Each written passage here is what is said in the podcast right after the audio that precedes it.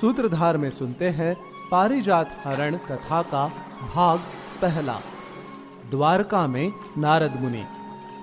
एक बार श्री कृष्ण अपनी पत्नी रुक्मिणी के साथ रैवतक पर्वत पर गए।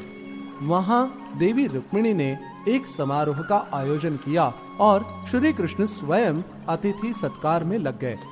वो अतिथि सत्कार में कोई भी कमी नहीं रखना चाहते थे।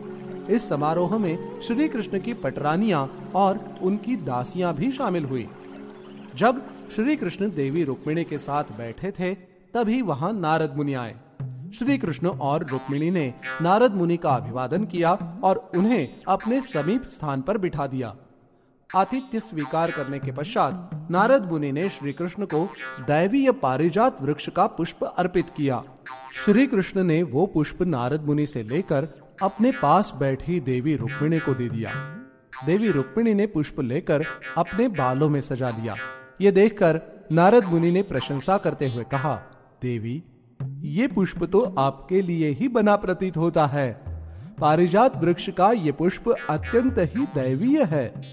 ये एक वर्ष तक ऐसे ही खिला रहेगा और ये आपकी इच्छा के अनुरूप ही सुगंध प्रदान करेगा। ये पुष्प सौभाग्य लाता है और इसे धारण करने वाला निरोगी रहता है।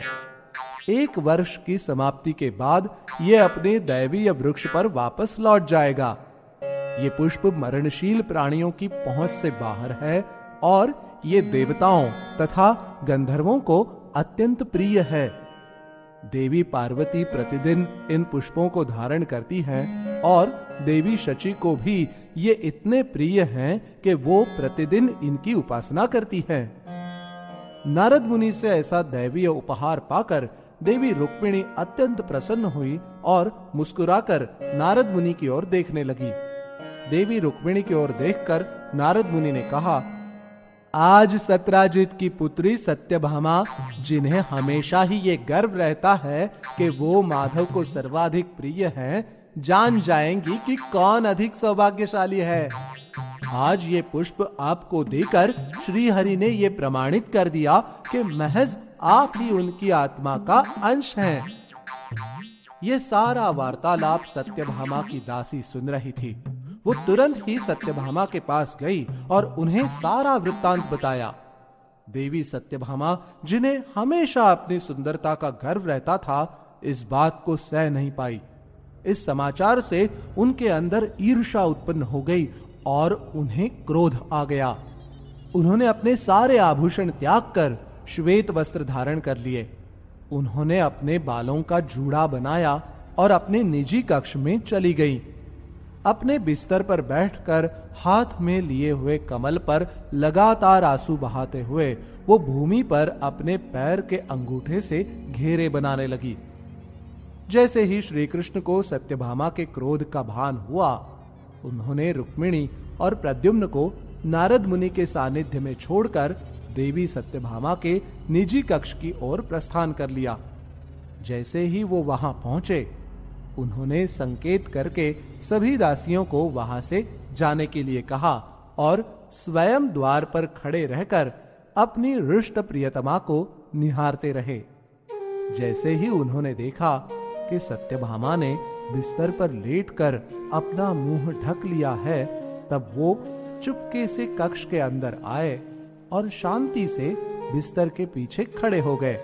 वो ठिठोली करते हुए पंखा झलने लगे, जिससे कक्ष में हवा चलने लगी।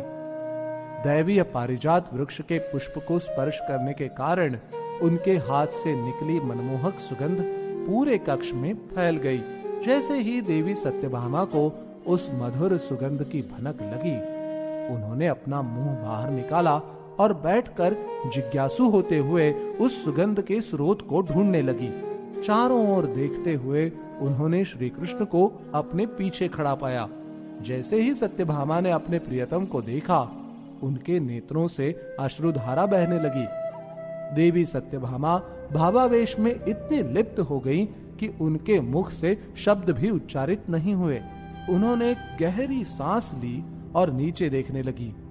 फिर धीरे से उन्होंने अपनी भौं, यानी के भ्रुकटी उठाकर श्री कृष्ण को देखा और कहा, आप अत्यंत प्रसन्न लग रहे हैं। इतना कहकर सत्यभामा की आँखों से आँसू गिरने लगे।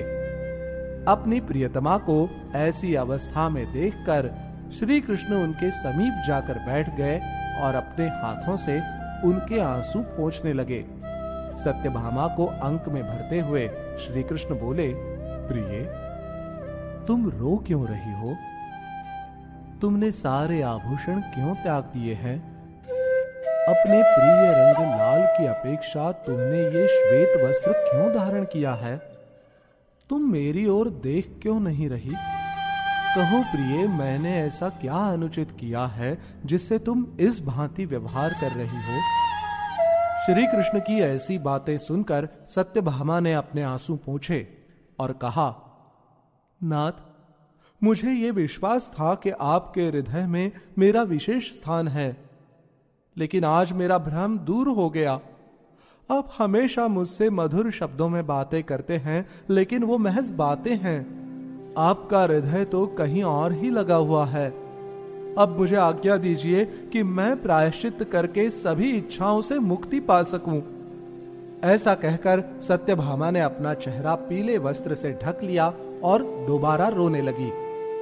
सत्यभामा का ये व्यवहार देखकर श्री कृष्ण ने कहा, हे प्रियतमा, तुम्हारा दुख मुझे अत्यंत पीड़ा देता है। और मैं तुम्हें वचन देता हूँ कि तुम्हें प्रसन्न चित्त और खुश करने के लिए कुछ भी करूँगा। तुम मुझे बताओ कि तुम्हारी क्या इच्छा है।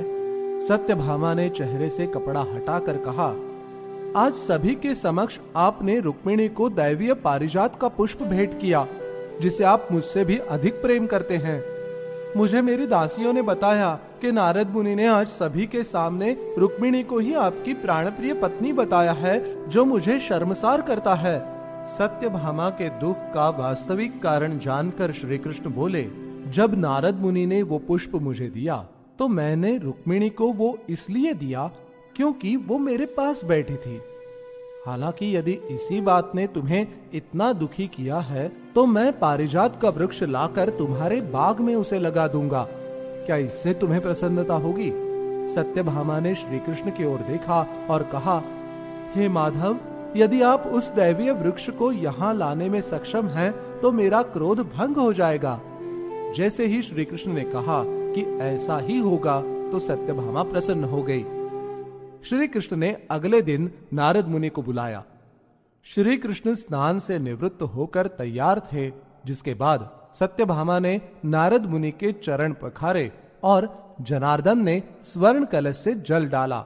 नारद मुनि को स्वादिष्ट पकवान परोसे गए, जिससे प्रसन्न होकर नारद मुनि ने अपना दाया हाथ बढ़ाकर सत्यभामा को आशीर्वाद देते हुए कहा, परम सौभाग्यवती भव। तभी श्री कृष्ण ने पूछा, हे देवर्षि कल आपने जो पुष्प दिए थे, मुझे उस पारिजात वृक्ष के विषय में कुछ और बताइए। नारद मुनि ने सत्यभामा और श्री कृष्ण को उस दैवीय वृक्ष की उत्पत्ति के विषय में बताया। वो वृक्ष कश्यप ऋषि द्वारा उत्पन्न किया गया, जिसे उन्होंने अपनी पत्नी देवी अदिति को उपहार स्वरूप भेंट किया। देवी अदिति ने पुण्यक व्रत के पश्चात अपने पति कश्यप ऋषि के साथ मिलकर परंपरा के तौर पर दक्षिणा के रूप में नारद मुनि को वो वृक्ष दान कर दिया। फिर देवी शची ने भी उसी व्रत को अपने पति इंद्र के साथ किया। नारद मुनि की कथा सुनने के पश्चात श्री कृष्ण बोले, आपकी ये कथा सुनने के पश्चात मेरी प्रिया सत्यभामा भी ये पुण्यक व्रत करना चाहती है और इसी कारण उसे भी पारिजात वृक्ष चाहिए होगा। मुनिवर, मेरे ज्येष्ठ इंद्रदेव के पास जाइए और उनसे पारिजात वृक्ष को द्वारका भेजने के लिए कहिए, जिससे उनके अनुज की पत्नी भी इस व्रत को कर पाए। सभी कर्मकांड करने के पश्चात मैं उस वृक्ष को अमरावती के बाग में पहुँचा दूँगा। श्री कृष्ण की बात सुनकर नारद मुनि बोले, केशव, ये वृक्ष इंद्र को अत्यंत प्रिय है, और मैं नहीं मानता कि वो इसे कभी भी स्वयं से दूर करेंगे। एक बार महादेव ने भी देवी पार्वती के लिए उस वृक्ष को उनसे मांगा था और इंद्र ने उन्हें मना कर दिया था। तब महादेव ने स्वयं ही देवी पार्वती के लिए पारिजात वृक्षों से भरा एक बाग निर्मित किया था। श्री कृष्ण ने उत्तर दिया, हे मुनिवर, महादेव ने देवी शची का स्मरण करके इंद्र को क्षमा कर दिया था, परंतु मैं उनका अनुज हूँ, इसलिए मैं उनकी कृपा के योग्य हूँ। साथ ही साथ मैंने सत्यभामा को वो वृक्ष लाने का वचन दिया है। अब मैं अपने वचन को कैसे जाने दू? नारद मुनि ने कहा, मैं आपका संदेश उन्हें दे दूँगा, परंतु मुझे अभी भी संदेह है। ठीक उसी क्षण श्री कृष्ण बोले, यदि देवराज पारिजात वृक्ष को द्वारका भेजने के लिए तैयार ना हो तो उनसे कहिएगा कि मैंने अपनी पत्नी को वचन दिया है। और उस वचन का पालन करने के लिए मैं बल प्रयोग करके भी उस वृक्ष को लाऊँगा। भले इसके लिए मुझे उनकी छाती पर अपनी गदा से प्रहार ही क्यों ना करना पड़े। कहानी के दूसरे भाग में हम जानेंगे कि जब नारद मुनि ने श्री कृष्ण का संदेश इंद्र को दिया तो क्या हुआ? श्री कृष्ण ने अंततः किस तरह सत्यभामा से किया अपना वचन निभाया? तो मिलते हैं पारिजात हरण के दूसरे भाग में। तब तक हमसे जुड़े रहिए।